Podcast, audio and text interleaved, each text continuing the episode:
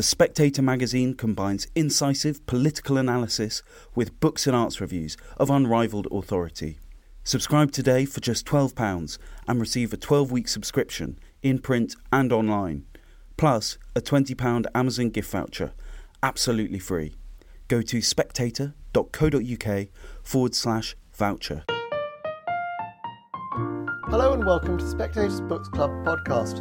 I'm Sam Leith, the literary editor of The Spectator, and I'm very pleased to be joined this week by the gallerist James Birch, whose new book, Bacon in Moscow, describes his extraordinary attempt to take the works of Francis Bacon in the late 1980s behind the Iron Curtain, the first major exhibition of any Western artist to have happened there since, I guess, about 1917. James, welcome. Thank you. Well, nice to meet you too. To start with, your book's all about Francis Bacon going to Moscow, but he wasn't even the first choice, was he? I mean, it's a sort of a circuitous way in which it ended up being Bacon who went. Well, the extraordinary event was that um, I went to a party in about um, 1985, and, uh, and, and I didn't know very many people at this party. I bumped into this friend of mine, and he said, "What are you up to?" And I had this gallery, and I had sort of ten young artists that I really wanted to sort of promote. And I, I said to him, "I'm taking them to, to New York." And he said, "Why take them to New York? Why don't you take them to Moscow?" And I said, How do you do that? And he told me, What you have to do is go to the Soviet section of UNESCO and look out for this man called Sergei Klokov, which is exactly what I did. And so I took uh, Sergei Klokov out for lunch and some other people, and um, I showed him this sort of portfolio. In those days, you had slides and sort of odd photographs. It was very, not like with a computer nowadays. And I showed him the work, and he said, "Okay, that's that's good." And he told me who to write to because lots of people tried to have exhibitions in Moscow, and they would send them to the Ministry of Culture or somebody else. But he told me the specific person and who to write to, who was called Taya Salikov, which I did. And about six months later, nothing happened. I thought, okay, this is a bit of a waste of time. Six months later, I got a telegram saying, please come to Moscow, come and see the, come to the Union of Artists, and let's discuss. And lo and behold, that's what I did. So within a couple of days, I realised that there's no way I could take these 10 young artists. Who was going to pay for it? They were uh, the neo-naturists. The neo-naturists. So they would be naked with body paint. And I don't think that would have worked in the Soviet Union at that time. Very bourgeois. exactly. so um, after, after a while, I said to Sergei Klokov, I said, who, should, you know, who would you like to have? And he said, well, it'd be great to... Um, have Andy Warhol to break the ice for Francis Bacon. And I said, well, Andy Warhol's been in London, and the whole thing was you had to do a recce with these artists because they all thought they were decadent monsters. And Andy Warhol didn't like travelling, and I rang up his uh, his manager, Fred Fred uh, Hughes, who said, uh, "Yeah, Andy Andy does want to go," but and I think it was Klokov's idea that Andy Warhol was more famous than Francis Bacon. And during the course of the days, I would get invited to artist studios, and I'd say after a few vodkas, who you know, what artist from the West would you really love this to while see? You're in Moscow. This was while I was in Moscow, and um, they said we'd love to see Francis Bacon, and, and they would go to their shelves and bring out these magazines that had been looked at for by a thousand people, and they were sort of disintegrating, and, and each time it was always Francis Bacon. And I said to Sergei, "Look, I mean, I know Francis Bacon. I'll ask him." And this is exactly how it happened. Let's start with about your acquaintance with Francis Bacon because it, it, it goes back a very long way, doesn't it? That's true. Um, yeah, I, I, first I suppose I first remember Francis Bacon when I was about uh, five or six years old. Um, he was a sort of friend of my parents. Yeah, so that's that's, and I used to see him over the years. But then, when I opened a gallery in Dean Street, which is sort of near where the, the notorious Colony Room was, I said to him after he came to an opening, "Would you like to have a show in Moscow?" And he said, "Yes." He just had an exhibition in America and the usual stuff like lumps of meat, and he was sort of fed up with that. So he said he'd love to do have a show in, in Moscow. Next day, I said I wanted to check with him. I rang him up and said, "Francis, are you still keen to have a show in Moscow?" And he was sort of rather annoyed by this. I said, "Of course I am," and um, that's exactly how that's how it happened. What was your experience of Bacon's?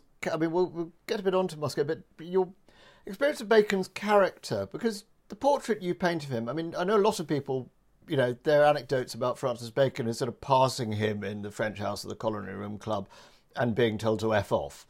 And that he was sort of an aggressive, spiteful, difficult character. You painted a much, much more sympathetic portrait of him.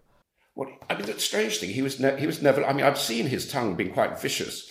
Uh, but he was never rude to me. He was always extremely charming, always interested in what I was up to, always interesting. And that's it's a completely different Francis than, than most people portray. Do, do you think the sort of rudeness was a was a way of keep, keeping people at bay, or a, yeah, a defense mechanism to keep people at bay, certainly. Yeah. Now, why do you think? I mean, I'm, I'm interested to get the sort of background of this. Why do you think all these Russian artists were so keen on Bacon? What was it that that sort of, you know, spoke to them about Bacon's I work? suppose I'm seeing, seeing his pictures, which is sort of you know the horrors of humanity. I, I, it's rather similar to what was going on in Moscow, and and those paintings he did of sort of bureaucrats, that's exactly very very much what the Soviet Union was going through at that time. And were his paintings circulating very freely there in, in, in reproduction? No, I mean this was only probably when somebody left an art magazine behind, and, and the, the artist kept it. I mean, people kept a lot of things that were sort of the, the Westerners had been travelled there and just sort of discarded. And When you when you went round, you went on this sort of slightly dismaying tour. I mean, try and give us a sense now, because obviously Russia is deeply plugged into the international art scene now. But it was like a sort of coelacanth, wasn't it? I mean, the, the art you were seeing, what was it like? What sort of art scene was there? It was appalling art, really. I mean, it had it was sort of a it was it was totally flat. It had no feeling. It was produ- mass produced by. Um, if they did one painting, they'd do it about ten times as copies, and it was all the art was looked after by the Union of Artists. And if you were slightly under the radar, you, you, you couldn't be a member of the Union of Artists, so therefore you probably weren't given a studio or an exhibition. Uh, and it was the Union of Artists you sort of had to negotiate with, wasn't it? That, that's right. And how did that how did that work? I mean, when you started to get this idea, you got the okay from Francis. What were the because there's a lot of sort of nitty gritty in the book about how you how you tried to keep all these plates spinning. There's well through Sergei Klokov, I met this man called Misha Mahaev, who was a he was his title, which was brilliant, was Minister of Propaganda and Art Promotion for the Union of Artists of the USSR, and he was really the person who could. They don't make job titles like that anymore. Exactly. And he was actually really brilliant. He knew exactly how to work through the whole Soviet system and all that go through the bureaucrats and get things done. So that was really him who sort of, after initially Klokov sort of instigated it, then he took over. And once the incredible thing is, once it's written in stone, there it, it doesn't it doesn't it has to happen. It doesn't stop. It doesn't get postponed. Right. So you you have, have a kind of implacable but once it's on the move, unstoppable bureaucratic machine exactly. on one side of this. But things were very different in London, weren't they? Well, that's true because I mean Francis is quite was, was quite a difficult man, and he, at any stage he could just suddenly say no, I don't want to do it. Hence, when he was desperate to come to Moscow, in so much in the sense that he bought himself a Walkman and was learning Russian on a, a cassette, and uh, and, then, and at the last minute, he I think his he he said he had an asthma attack, and really, I mean, if he had an asthma attack out there, he was quite nervous about it, even though at the time his doctor was going to come with him with a, some oxygen tanks in case that happened. Why was he so keen on the? You, you seem to be slightly surprised because you were t- taking your life in your hands, saying, you know, how do I introduce this as a topic of conversation? How do I pitch it to him? And you seem, at least from the account in the book, to have been quite surprised when Bacon instantly went, "Oh yes, I'd love to go to Moscow." Well, because he, he said to me that in the 20s he met two Russian sailors in Berlin who were very good to him, whatever that means. And, um, and obviously he liked Eisenstein's uh, films, um, you know, Strike and Battleship Potemkin. As he wrote about Potemkin's imagery actually infected his, his screaming popes, didn't it? That's right, because of the nurse coming, falling, being shot, falling down the steps in Odessa. And once he was was into this, you, you know, this idea drew you right into Bacon's inner circle, didn't it? Exactly, and and his inner circle. Well, his, his companion was John Edwards, who was this sort of um, who was incredibly dyslexic, who couldn't read or write, but Francis adored him, and ended up being his companion and heir. And he was a he was a boyfriend, but not a boyfriend. He was just a companion rather than a boyfriend. Yeah, and actually, there's a sort of sidebar here. You're very generous generally about John Edwards, and you've got quite good cause not to be. There's this moment when Francis says, let me give you a painting. I know. Yes. uh, we were in this um, caviar restaurant doesn't exist anymore in Bruton Place called Caspia Caviar House, I think it was called. And um, Francis said, Oh, James, I'd like to give you a painting. And John Edwards said, Oh, James doesn't need a painting. I'm giving him three lithographs. And I was sort of too shy to say, Well, I'd love to have a painting as well. But anyway, that never happened. You think that was him guarding his inheritance? That's probably quite true. Incidentally, also, you drop in as a sort of side note early on. You know, while you were living in London and running your gallery, you said, "Oh, you my, my flatmate at the time was Nico of Velvet Underground fame." How did that come about? Um, I was living with this American uh, woman who knew Nico in New York, and we went to go and see her play I um, somewhere. And Nico came up to Mary and said, "Oh, hi, Mary. Oh, I had nowhere to live." And so Mary looked at me. Well, let's let's have Nico move in. And so she's moved into my spare room. Good God! Did, uh, I mean, was this the the depths of her her drug abuse? I mean, well, I think I'm afraid to say she did come to London because uh, it was easier to get drugs here than in New York. Right. Sorry, I went off topic there momentarily. Let's get back back to Bacon in Moscow. Francis obviously was very keen to go. You had all these machinations with the, you know, British the British Council at this end to try and get it, and and Bacon's Gallery to try and get it paid for. But at the other end, there's this entrancing character of Sergei Klokov, you've already mentioned. I mean, what was Klokov like? What was the sort of role he played? Because he's he's sort of slightly exciting, charismatic, faintly menacing figure at times. And He was totally menacing, um, but I mean, he was very high up in the sort of Soviet aristocracy. I mean, a, there was a photograph of him with Yuri Gagarin as a young man. Um, and if you think about it, I mean, Yuri Gagarin in about 1961 was probably the most famous man in the world, having gone around the moon. And so Klokov, who was sort of, when I went to the Soviet section of UNESCO in, in Paris, um, I asked for Sergei Klokov. So there was this man with a sort of square beard, square suit, which was Pierre Cardin, which he always told me because he was friends with Pierre Cardin, and a sort of square man bag, which always had a clink because there was obviously a bottle of vodka in there. He was, I mean, charming, and um, but he did have this menacing side to him, and he was, you know, KGB trained in Tashkent, and he did go into Afghanistan, and he did uh, flamethrower houses. And he, I remember him telling me that all he could remember was the, the smell of burning flesh and sand on his lips. That's quite an extraordinary kind of revelation for him to make. I mean, he'd gone, he'd he'd gone around through Afghanistan flamethrowing villages. Yeah. But this was sort of thrown into an otherwise relatively straightforward conversation, wasn't it? It, it, well, this is this is the funny thing is that they, suddenly he would come out with these aspects and uh, that was one of them. I was quite unbelievably shocked. Was that intended to intimidate, do you think? Maybe a touch of that. And what was his role? What was his angle on all this? Because obviously he was very instrumental in, you know, getting you in touch with the right people and persuading the nomenclatura to to take on this exhibition. What was in it for him? I think he realised that he'll probably get a lot of press in the West, and and also he might get something out of it. Which, in fact, he, he Francis gave him a, a, painting, which he said that he said he, which John Edwards insisted that he had because Klokov said if I was ever given a painting just like that to John Edwards, I'd, I'd leave it to the Pushkin Museum. And of course, um, as soon as he got the painting, he sold it. Yes, that's the only point at which he, he really comes across as slightly frightened in the coda to this that because when Tarya Salikov, head of the Union of Artists, came over to London and there was a celebratory lunch for Francis Bacon, Klokov rang me the night before to say, whatever whatever happens, don't let Francis say that he, he had been given a painting because otherwise he would have ended up in Siberia.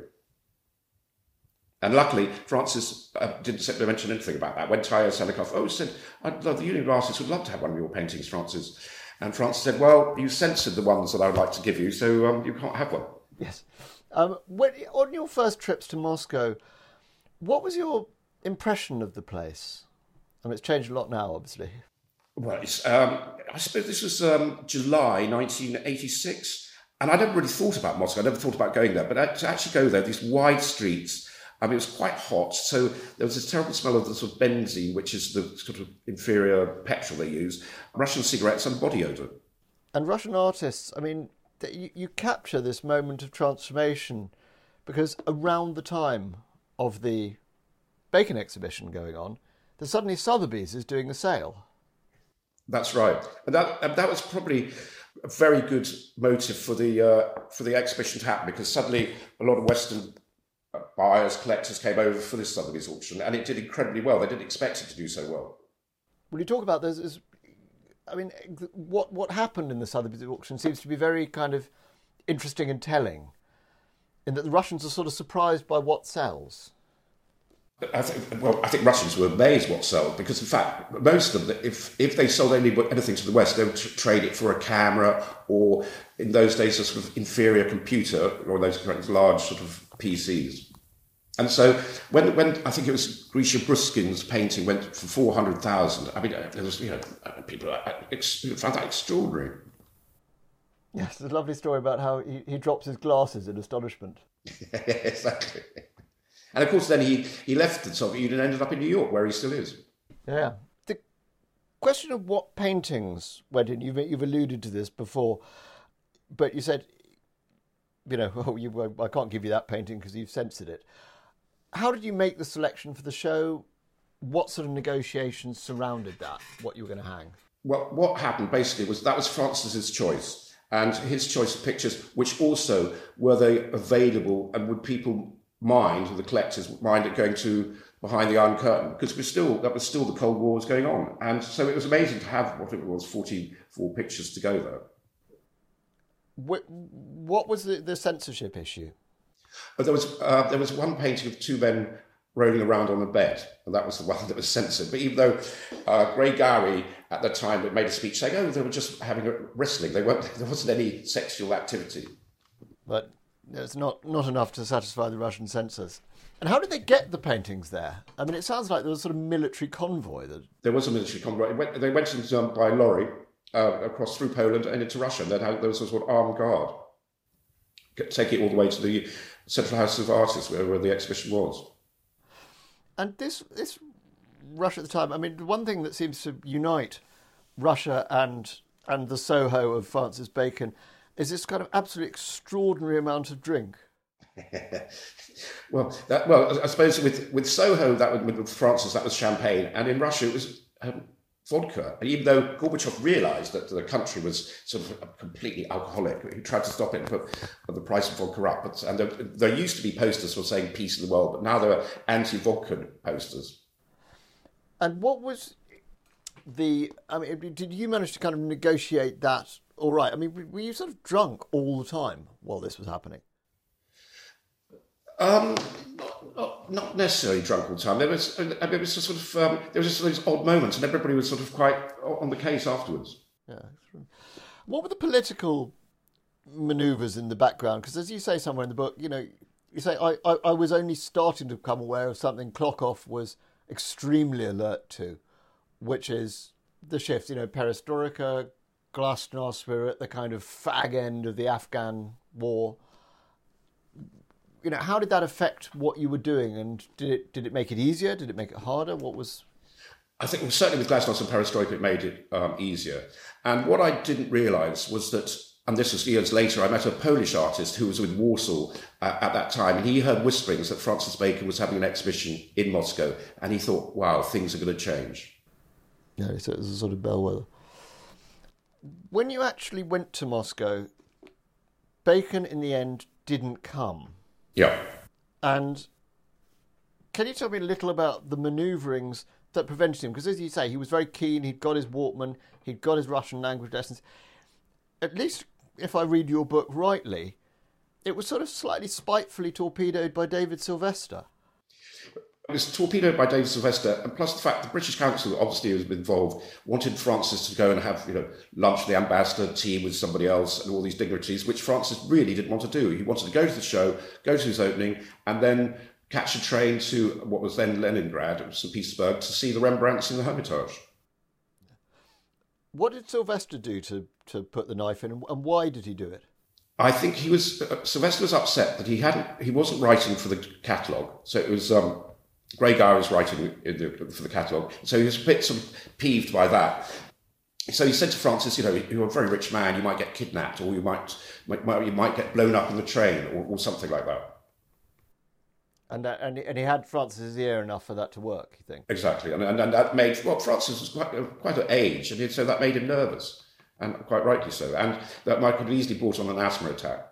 Did you think you, you it was worth trying to talk him round? Because I mean, obviously, having the exhibition was a triumph in itself, but having Bacon actually there would have been.